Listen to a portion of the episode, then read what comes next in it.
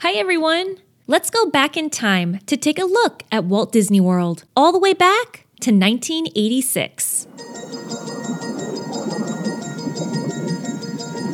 First, some perspective. 1986 was the year movies Top Gun, Ferris Bueller's Day Off, and Labyrinth were released. The Chicago Bears won the Super Bowl, and the going rate for a gallon of gas was 86 cents. And Pixar Studios became an independent company. Walt Disney World had five resorts and two parks to its name back then. The contemporary Polynesian Village and Fort Wilderness resorts are the ones that you might be familiar with. Other resorts on property were the Village Resort, where guests could stay in villas meant to showcase energy efficient housing ideas, and the Golf Resort, which was aptly named for its location in the middle of the Palm and Magnolia golf courses, and built in the style of a country club for golf loving guests. Also on the resort front, architect Michael Graves presented Disney his model proposals for the Swan and Dolphin hotels. Now, onto the parks. Magic Kingdom and Epcot were the two Florida parks in 1986. With three ticket price increases that year, a one day ticket by the end of the year would cost you $26. A couple of big milestones were also celebrated.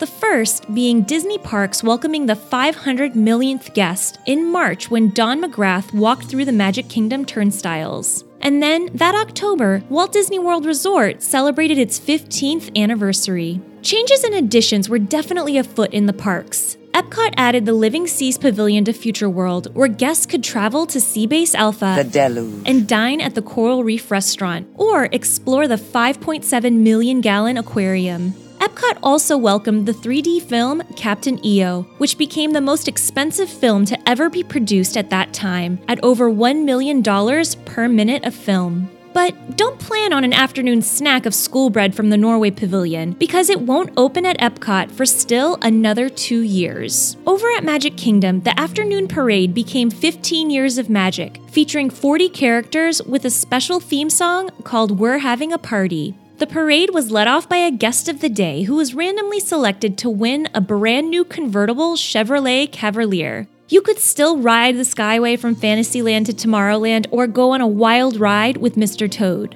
The Country Bears debuted the Vacation Hoedown, temporarily replacing the Country Bear Jamboree, where they were dressed up for vacay and sang about the joys of summer and the great outdoors. If things were getting a bit too hot out there, Disney's River Country, the original Walt Disney World water park, was the place to be to cool off. Elsewhere on property, something really big started taking shape. Construction began on the third Walt Disney World theme park, Disney MGM Studios. Well, 1986 is long since gone now, but as Walt Disney said, we keep moving forward, opening new doors, and doing new things.